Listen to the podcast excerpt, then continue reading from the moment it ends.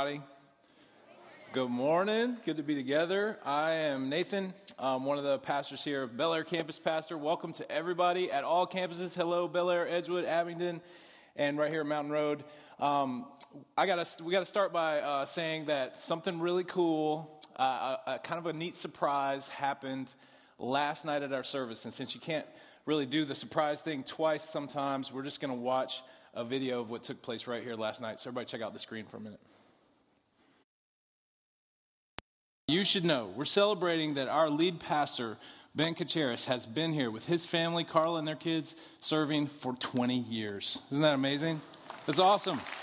Um, and, uh, you know, some of you already read about some surprises that the staff and the elders have done for them, but we have another one right now. And I know they're in the house, so Cachiaras family, would you join us up on the stage, wherever you're sitting or hiding backstage?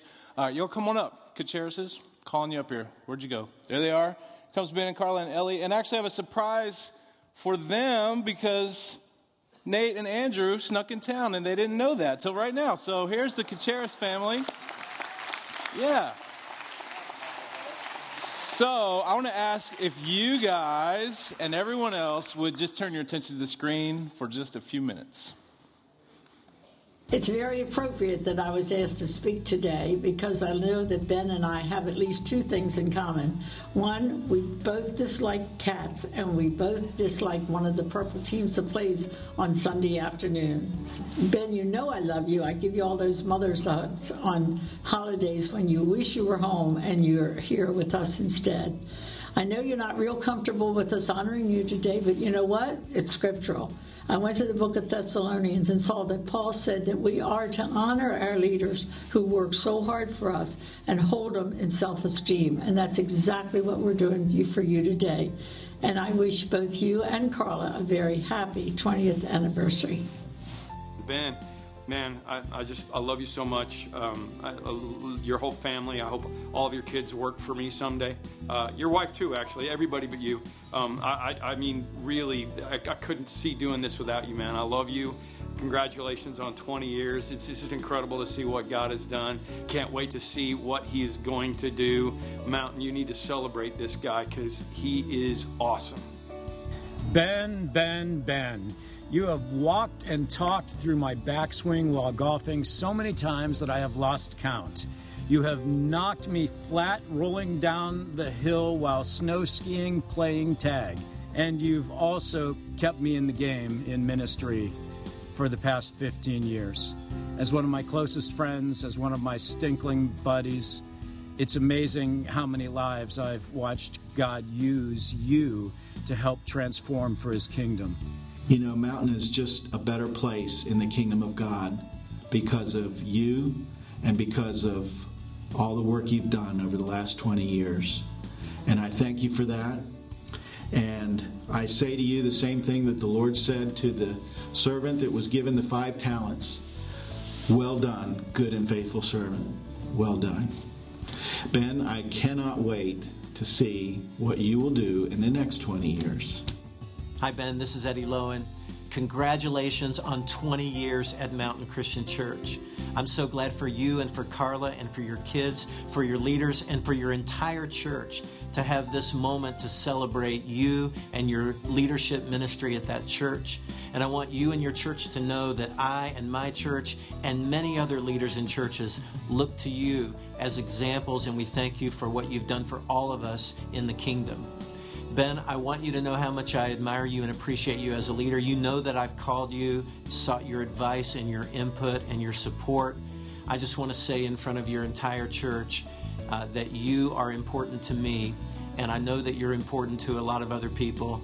Uh, we love you, buddy. Congrats on 20 years. Hello, Ben. This is a special day. 20 year anniversary. I think back to when you and your family moved to Mountain 20 years ago, Andrew would have been just a little infant.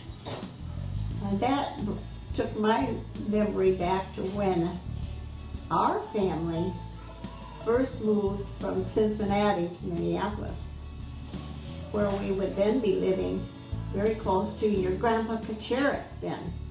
And so he had a chance to get acquainted with you. After he attempted this for a little while, he seemed quite perturbed and he turned to us and he said, He doesn't talk. And I tried to reassure him by saying, Well, Grandpa, Benny is only 18 months old. So he paused for a little bit, but then he declared he will learn to talk and he'll grow up to preach the gospel. And we are thankful to God for how he has brought about that very prophecy. And we did want to also say our appreciation to all of you people, good people there at Mountain. We love you. And Carla, Dot and I are proud to celebrating with you the joys of 20 years of ministry together.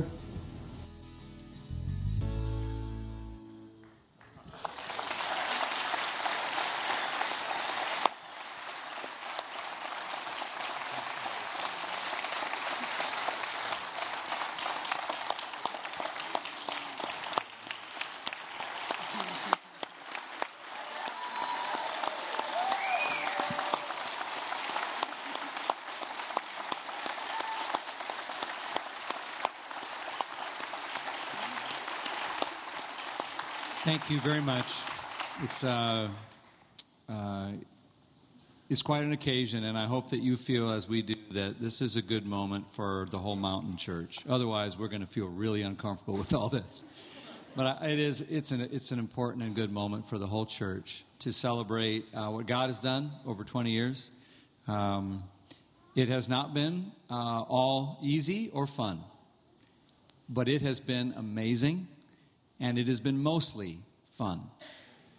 And it's been a team effort uh, as a family and with the mountain family as well. And so we could not be more privileged. We're the ones who are blessed to be a part of this and to have the privilege of serving the Lord Jesus, which is the greatest thing in the world, and to be able to do it together with people like you um, is just a, a privilege that there are no words to explain. You know, we're very blessed at Mountain we're very, very blessed. And uh, that's because God's favor has just shown up in so many unpredictable and beautiful ways. We're grateful to be part of it, and thank you. Thank you, whoever continues to lie and deceive and, and pull off these things um, without my knowing. And uh, thank you for you knuckleheads for driving eight hours and during final exam week to get here and surprise your pops. That means a lot. And you, you were already here, so you don't get any points. But. All right. God bless. Thank you all very much. Let me just say, I'll just say, um, it's an honor for me to get to be the one, happen to get to be the one tonight to stand here with you guys and to uh, just to serve with all of you. Um, just love you so much, appreciate you so much, and I just want to say, I kind of feel like a part of the Cachiaras family partly because that's kind of how you guys roll with a lot of people, but partly because of all the times that you send a family text message and accidentally put me instead of Nathan Cachiaras. So I just want to say thanks. so uh, you knew about this, right? You yeah. knew about this? Yeah. Okay, so this time comes out of your yeah, sermon. it does. It does. All so right. get out here. Clap for them. Clap for them while they go. All right. Yeah, whatever campus you're at, go ahead and clap again for those guys. We are, we are blessed to, have, to be led by Ben and the Cachiaras family, and they're a great example of what we're talking about today. Uh, we're in this series called Light, and today we're talking about reflecting the light. Reflect the light. And let, us start with just here's a good metaphor for us. For a, a Christian person, uh, think about the moon. All right, we've all seen the moon. Um, the real source of light, God is kind of like the sun, right? This powerful source of light that's generating you know, the, the light. But then the moon is really just like a big rock, right? It's just floating around up there. But when, when it reflects the light from the sun, it can be so beautiful, right? It draws our gaze heavenward. It inspires us. And I, I just want to say that that is kind of like what we are supposed to do. We're supposed to be like the moon in that way. We, are supposed to reflect the light. Uh, in order to illustrate this today, we decided uh, maybe what I ought to do is talk to you about a guy named John. Now, that doesn't really narrow it down. There's a lot of Johns out there, right? Did you notice Ben's dad's name? John. Uh, raise your hand if you know a guy named John. Yeah, okay. Keep your hand up if you are a guy named John, right? Lots of them at every campus. I'm sure there's lots of hands in the air. Um, it is, actually looked it up, over the course of the last hundred years in this country, the, what do you think is the most popular, most commonly given male first name? It is James, actually. It said, it said that John was a, little less than 200,000 less than James. And I had a hard time believing that. I looked down the list, and it actually is John, because here's why. There's no Jim, there's no Jimmy, but number 99 on the list, Johnny, with over 300,000. That puts John in first place. And then number 90 on the list was Juan, which is just the Spanish equivalent of John. So John actually does win. Sorry, James's. You're in second place. Um, Everybody knows there's a lot of famous Johns, right? All right, we're going to do this just for fun. Think of uh, a person, a famous person named John. First one that comes to your head. When I say go, turn to your neighbor and say it. Ready? Three, two, one, go. All right. Uh, you just we just learned something about each other, right? Depending on which one you chose.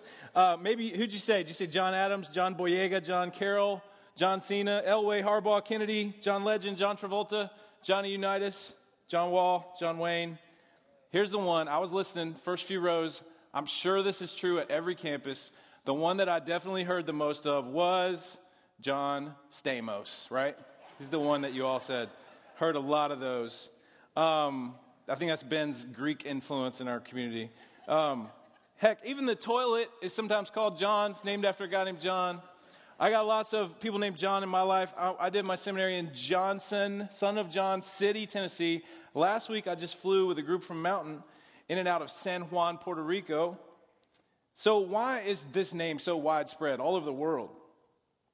I think it comes down to this because of two guys who were sort of like bookends on the earthly ministry of Jesus.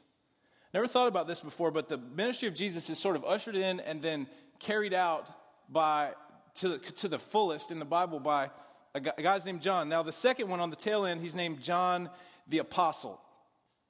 Okay, he's one of the 12, the original 12 followers of Jesus, one of the authors of the four Gospels Matthew, Mark, Luke, and John. He, um, he's, tradition says he's the only one of those 12 that lived to old age, that didn't die as a martyr. And uh, it's good that he did because he's the author of the book of Revelation, which continues to be, was and is an encouragement, a letter of encouragement to churches in some dark times about the ultimate victorious return of Christ to set the world right and be with us. But we're talking about, we're not going to talk about him today. We're going to talk about the other one who sort of leads into the ministry of Jesus. And he's known as, and we're going to see some different images of him on the screen now, um, known as John the Baptist, or a better, really a better translation is John the Baptizer. That's how they knew him. He's the guy who's always baptizing people. He's a guy who I think his life epitomizes what it means to reflect the light. He exemplifies for you and for me how we also are to live lives that reflect the light of God. The moon, what it really does is just points people to the sun. It's just like, look over there, that's the source. And our lives, I believe, are designed to do that same thing, to reflect the light and to point people to God. This was true of, of, this guy, John the Baptizer, even from the womb. If you read the very first words of the Gospel of Luke, and I hope you will, before you get to chapter 2, that more familiar part where we, we read the Christmas story, actually, earlier in the Christmas story, we learn about this guy, John. He's Jesus' cousin. He's another miracle baby who's born in really improbable circumstances. And, and uh, he's, it says that his life is foretold in the prophecy of Isaiah that says he will prepare the way of the Lord. The long awaited Messiah, the true king, the true prophet, the healer, the Savior was coming. And this guy, John, was given the special task of reflecting his light for all to see, being the first one to do that. So these two cousins, they grew up, they became men of God, and the very first words then in the Gospel of Mark are also talking about John. It says, John the baptizer appeared in the wilderness preaching a baptism of repentance. Repentance means turning away from bad stuff and turning toward God for the forgiveness of sins. And it says the whole Judean countryside and all the people of Jerusalem, they went out to him. Basically, they, this guy, he shined, right? They saw some light in him. So they went to him, and it said they were confessing their sins. They were baptized, dunked in the water by him in the Jordan River. John uh, wore clothing made of camel's hair with a leather belt around his waist, and he ate locusts and wild honey. He was this kind of wild guy living out in the wilderness. And this was his message. He said, After me comes the one more powerful than I, the straps of whose sandals I am not worthy to stoop down and untie. I baptize you now with water, but he's going to come and baptize you with the Holy Spirit. Basically, he's, he said, You guys think it's bright in the moonlight? Wait till the sun comes up. Wait until the sunrise. You're going to be blown away. And then one day it happens. We have another image from from an artist who kind of depicts this moment. John is out there doing this thing, uh, baptizing people, calling them to repentance, and then Jesus walks on the scene. He's ready to launch his ministry, and John, he says, Stop and look. He says, You know, behold the Lamb of God who comes to take away the sins of the world. Look, there he is. This is the one. The Messiah we've been waiting hundreds of years for, he's here. He's arriving on the scene. And he's saying, any light that you see in me is really just a reflection from what he is bringing into the picture. John, even from the womb, he has this special calling on his life to reflect the light of Jesus. And I propose to you today that while the specifics will be different, obviously, that that same basic mission and calling is on your life and on my life if you're a follower of Jesus. I think that you and I, and all, really all of us, are called to reflect the light of Christ. So we're going to look now at the first words of John's gospel. The other John, who wrote one of these gospel accounts of the life of Jesus, he too begins by talking about Jesus and then immediately about this guy, John the Baptizer. So listen to this, and I think we'll have these on the screen. He says this In the beginning was the Word, and this capital W word, he's talking about Jesus. And the Word was with God, and the Word was God. He was with God in the beginning. Through him, all things were made. Without him, nothing was made that has been made. In him was life, and that life was the light of all mankind.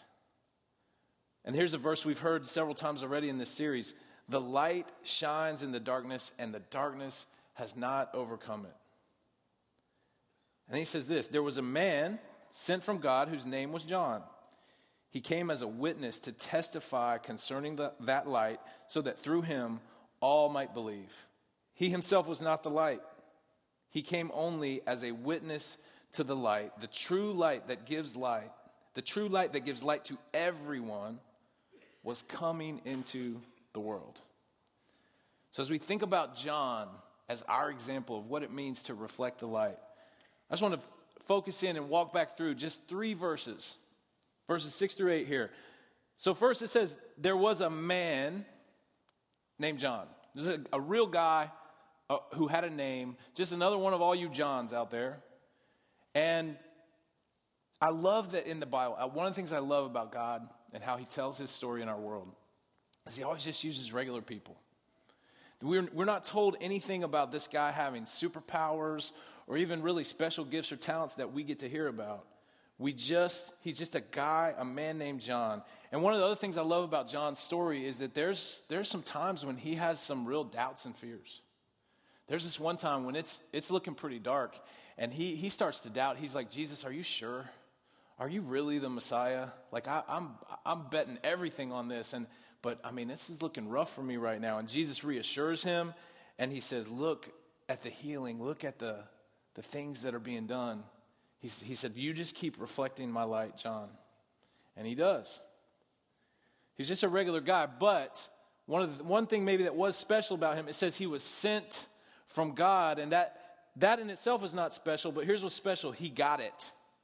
He owned that. He, he chose to believe that he had a special mission and purpose and calling on his life, that he was sent from the Almighty God. And, you know, maybe you're thinking, well, he had a little bit of an advantage, right? Like his parents were visited by an angel, you know, told he was coming, that he would have this task. But, you know, I got to thinking about that. John, he wasn't there. That was something God did in his parents' life, but they had to, just like any of us who are parents, they had to convey to him that his life was special, that he had purpose, right? They had to, they had to try to get that across to him. And then he, just like any young person, he had to choose to believe it or not or to choose to believe some other story, some other narrative about his life and what it should be about.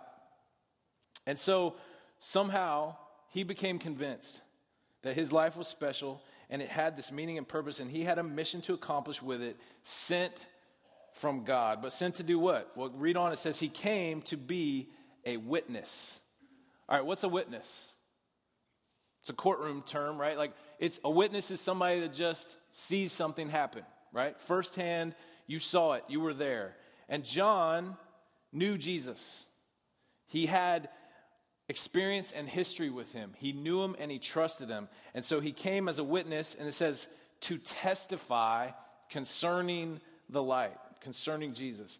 That word to testify in the original Greek is just the same, different form of the same word that we just read that was translated witness. Same word, uh, verb form. And what, so what does a witness do? A witness is someone who sees something happen, but then is called to what? To tell about it, right? To speak about it, to give an account. And again, this is the same for you, and it's the same for me. If you have, I want to say today, if you have seen, if you have come to know the living God, if you know Jesus, if you've had an encounter with him, if you walk with him and trust him, I just want to say one, you're blessed. That is such a blessing. You're blessed like Mary and Joseph and Elizabeth and Zechariah, and you're blessed like those shepherds and those wise men, blessed and highly favored to have had a real encounter with Jesus.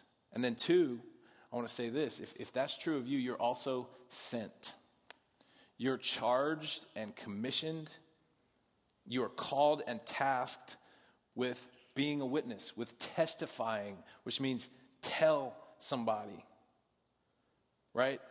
In other words, our lives, your life and mine, are designed to, designed to witness, to see the light, and to testify, to share it, to tell about it with others. As the moon testifies to the light of the sun and its power, you and I are to do that same thing with our words and actions. We are to be like John the Baptizer, who stops what he's doing and says, Behold, the Lamb of God, the Son of God. Look. It's amazing. He's amazing. And we have to work out individually what that always looks like, right? There's times when we need to do what we sing about this time of year go tell it on the mountain, over the hills and everywhere, shout it from the rooftops. And then I also think that most of the time, what our witnessing and testifying should look like is what we read in one of my, one of my favorite little sections of Scripture. In 1 Peter chapter 3, it says this. It says, But even if y'all should suffer for what is right, you're blessed. Do not fear their threats, do not be frightened, but in your hearts revere Christ as Lord. And listen to this always be prepared to give an answer to everyone who asks you to give the reason for the hope that you have. But do so with gentleness and respect. In other words, if you're living your life following Jesus, it's going to shine. There's going to be a brightness to it. Someone's going to notice, and then someone's going to ask. They're going to say, What is that about? And then you're going to be prepared to give an answer for the hope that is within you. Your life that shines with hope. They ask and you tell about Jesus. You point them to the light, you reflect his light onto them. You know, um, speaking of suffering, as it mentions in that First Peter text, suffering for what's right. Some of you who who do know John the Baptizer's story, you're thinking maybe right now, "Hey, hey, bud, you're uh, leaving out kind of a key part of the story. Uh, you probably need to tell the people about the part where he gets his head chopped off, right? He does, and he does. It's true. John the Baptist, John the Baptizer, after continually speaking truth to power, confronting evil. Uh, he dies a very tragic and gruesome death, basically based off the, the whim of some evil people. And it's, it's really sad. He died a martyr for the mission, he died for Jesus. It's interesting, the Greek word, we were just talking about the word that's translated as witness or as testify. It has another English translation. Um, the word, the Greek word is, if you were to say in English, sounds something like martureo. Does that sound like any English words you recognize? The word is martyr. Uh, it's, it's, a, it's another translation of that same word. A martyr is someone who's so convinced and so committed to some, something or someone that they willingly suffer death rather than renounce their faith and their relationship. And it, to us in this culture, sometimes that's sort of a kind of comes as a foreign concept. But I, I say that, that is only true to the degree that we have become disconnected with our brothers and sisters, Christian brothers and sisters around the world who do daily face suffering and death for Jesus' name. I mentioned uh, being in Puerto Rico with a group from Mountain. We are going down, scouting out further opportunities to go down, take groups down, and serve. And we're going to do that this year, next year. Get ready. So we're going to partner with this church, uh, cool church we got to be a part of, a lot like Mountain in a lot of ways. And their name is Catacumba, Catacumba 5. And that is just the Spanish word for catacombs. Okay? They named their church as a tribute to the martyrs in the catacombs of ancient Rome who preserved the faith and passed it along to us and who gave, many of them, many of them, gave their lives rather than renounce their faith in Jesus. And uh, it's interesting, uh, at this church, uh, one of the things they do when people join the church and say, I want to be a member of this local church, they, they have them sign this document, and part of what the document says is, I am willing to die for Jesus. You know, I, you guys are about to start uh, looking a lot more closely, like the, looking for the fine print on that Welcome to Mountain booklet, right? It's like, wait a second. That's what a martyr is a witness. And it says that that's how John came as a witness to testify about the light. And then it says, so that, and I just want, I want to highlight that anytime you're reading the Bible and you see this phrase, pay extra attention because when it says so that, then there's a point and an application coming soon after. And it says this so that through him all might believe. All might believe in Jesus, the light of the world, that they would that everyone would see the light, would trust and obey and follow and make Messiah, Jesus, the Lord of their life. And then it just kind of reiterates. He says, again, he himself was not the light, not John. He came only as a witness to the light, only. The most important thing. That was his priority. And everything else in his life took a back seat and got in line behind his, his relationship and his faith in Jesus. And I got to say, when I read the scriptures, that is true of us as well our careers, our hobbies, our families, our finances, our personal goals and ambitions, right? Our legacy. It all is supposed to take a backseat to our primary task of following and honoring Jesus and reflecting his light to others. That comes first. One of the most famous lines ever uttered by John the Baptizer uh, was is, comes in John 3:30, and uh, he was again testifying. He was telling people, he was pointing toward Jesus. He was reflecting the light, and they're like, "Wow, you the man, John, right? You're you're you're shining pretty bright." And he's like, "No, you don't get it. I'm not shining. I'm just reflecting the light. He's the man. Jesus is the light." And he describes himself in this in the same text as like a groomsman you ever been a part of a wedding, right? What is, what is the job of the groomsmen? What are they do, there to do? Get the groom in a position to do his job. Like, do whatever it takes, right? Make sure he's there and ready to do, play his very, very important role. And John says, I'm like that, but Jesus Christ is the groom in this situation, right? And then he goes on to say this amazing, these amazing words. He says this He must become more, I must become less. He must increase, I must decrease.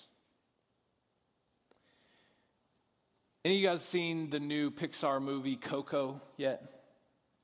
Yeah, it's, it's uh, in, in my opinion, it's just visually just stunning and, and really, really beautiful on many levels. Um, it's, it talks about family, about music, about the spiritual world. I think there's stuff in there about the hope of heaven. And if you know my family story at all, uh, when we saw Pixar plus Mexico, I mean, we were in. They had us at Ola, right? Um, and I did. I thought it was really great. But, and I think this, I'm, I'm not going to spoil anything here. But I think what's going to happen when you see that movie is you're going to walk out of it like I did, thinking and singing, Remember me, right? It's it, it, Remember me. It's about keeping the legacies uh, of our loved ones alive through memories and stories, and, and that's good and important. But I got some, some good news and bad news for you. Which one do you want first? Yes, it's always the bad news first. I don't understand you if you're one of those people that says, Give me the good news first. I don't get that at all. Always the bad news first. So here it is. The bad news is that Coco and the story, many, many of the stories and narratives that we kind of live out in our world, they have limited vision. Because here's the spoiler alert eventually, everyone in this world, we will all be forgotten in this world. Eventually, even the most shiniest human legacy will fade. No candle can burn forever. But here's the good news is that there is a higher calling on our lives that counterintuitively actually lets us be a part of what is eternal, the true light that never fades. It's the way that our lives actually do become significant is when we attach ourselves to Him, when we reflect the light of Jesus, just like John did. You know, Jesus is the one who said, Whoever tries to keep their life, to hold it, to grasp it, to cling to it, to extend it, to preserve it. Whoever tries to keep their life will lose it. But whoever loses their life willingly for my sake will preserve it eternally.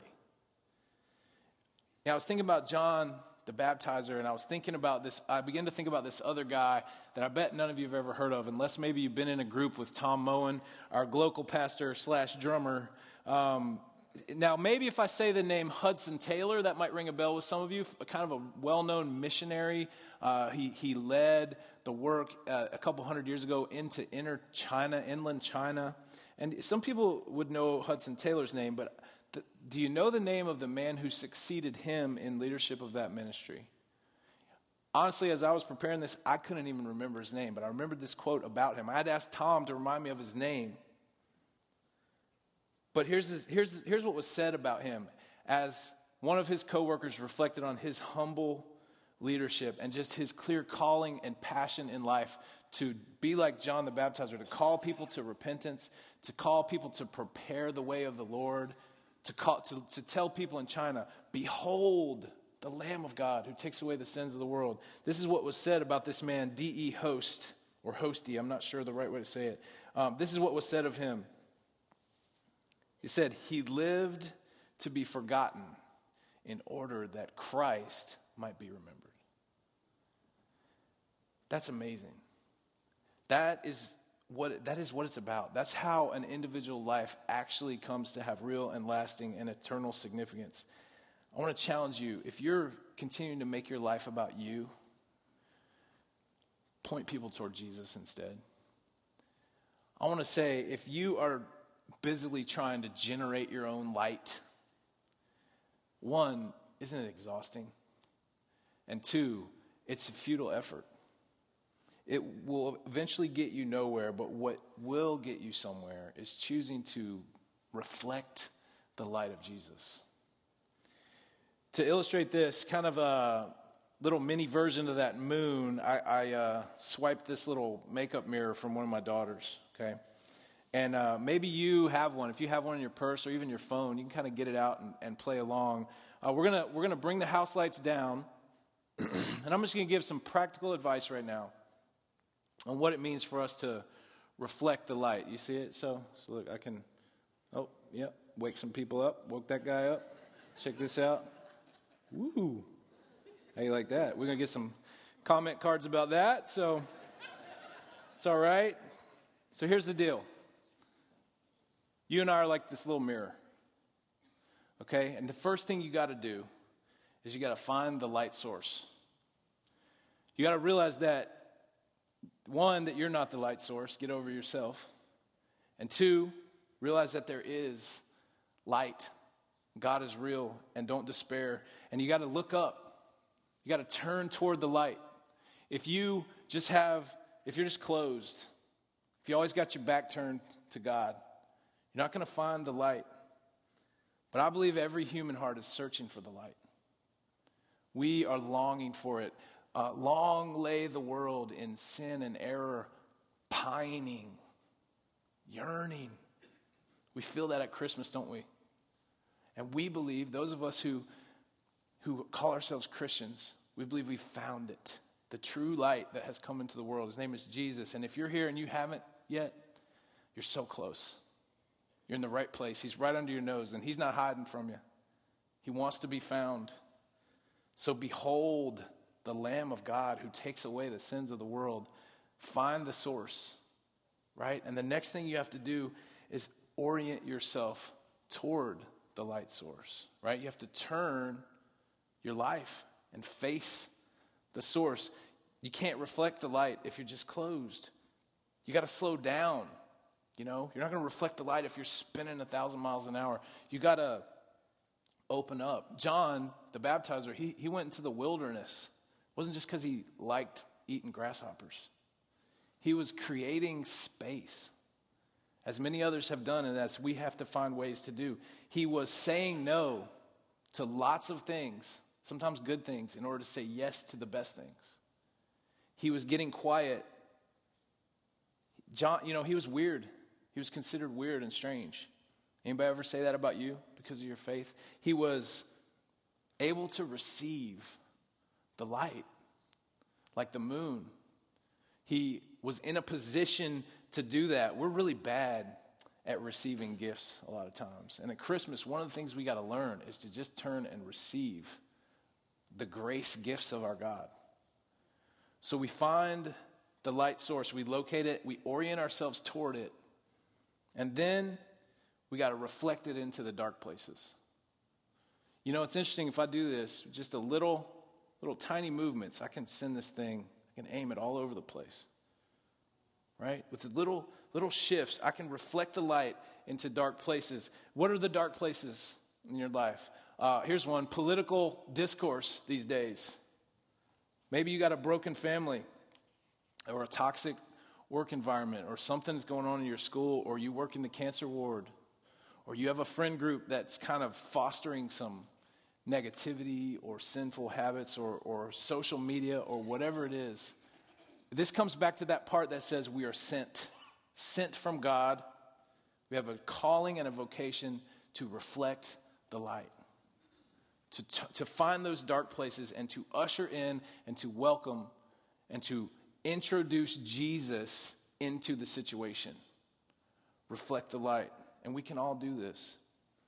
I just threw it out on Facebook this past week, a couple weeks ago. Tell me about someone in your life who's pointed you toward God. And oh my goodness, at the responses. You guys said, you know, as a church leader, uh, a church leader who he or she showed me that, that they're just a normal person I could relate to. Or uh, a pastor who stuck around 20 years and made this his home. Or my son or my daughter or my aunt or my uncle who lived out their faith before me, uh, someone who dared to invite me and invite me and invite me to church. And it wasn't guilt trippy or pressure, but they, they kept inviting and they brought me to church and I finally came with them. Someone who showed me that studying the Bible, I, I went to a mid sized group and my table leader was just like, they, they made me comfortable and see that studying the Bible wasn't scary. My grandma who prayed with me, my grandpa who told me Bible stories, right? Some some married couple who lived out real forgiveness and love before me, some single person in my life who showed me what it meant to put God first, some small group of Christian people who just did life together on a deep level and served and made a difference in their community. You guys said all these things like this, some little child who gives me hope. These are the things that we can and must do for one another and for the world, for the people who are wandering in darkness this is what we do. We send the light their way, right? And you know what's amazing when we do this together? Like if we need to get light around a corner, let's say I need to get light on the backside of this TV, I just, you know, bounce it to you, you bounce it to someone over here, they bounce it around, and we, we can put light anywhere when we work together. You know what else? When we get together with all our little mirrors and we get them together in this thing called the church, it's like a disco ball, right? Sending light everywhere, and in the best sense of the word, it is attractive and fun and it draws people to us, but really, then they get to us and we just go, no, no, no, it's really God. There's the source, right? That's what we're about. And as we do it, we can begin to see change and we begin to see the kingdom of God, of His love and life and light come on earth as it is on heaven. And you know, John's entire life was oriented in this way, pointing toward the true light of Jesus. And so that's where we're going to land uh, with this sermon as well, squarely focused on Jesus. I think if John the baptizer were around, were able to somehow walk out here and stand next to me today, he would say, Dude, it, about time. Stop talking about me and tell him about Jesus. And so, as we head into our time of communion, and I just want to cue the servers at every campus to go ahead and begin to take your place. Everything we do at Mountain, we want it to be squarely focused on Jesus, on his life and his teachings, on his example and his sacrificial death, and then his victorious resurrection and his continued reign in our lives. That's what we do as we remember him now through these elements, through the bread and the cup. Remember his body and his blood. And I just want to invite you this is a moment to listen to what God would say. Maybe it's a moment to do some of the things that John called us to to repent, to turn back to God, to prepare the way of the Lord. You know, let loving hearts prepare him room. Or maybe it's time to just sit and behold the Lamb of God who takes away the sins of the world. Fall on your knees. Whatever it is you need to do in these moments, do that work with God. You're invited now. Uh, and let me pray us into that moment. Let's pray. Loving God, God of light and life and love, thank you for sending Christ the light of the world. Thank you for all those from John the baptizer down through the years who have reflected your light into the dark places, even into our lives. And God, I ask that you would just continue to do your good work. Come now afresh and anew among us. Come this Christmas, Lord. And even right now in these moments as we remember Jesus, the light of the world, and who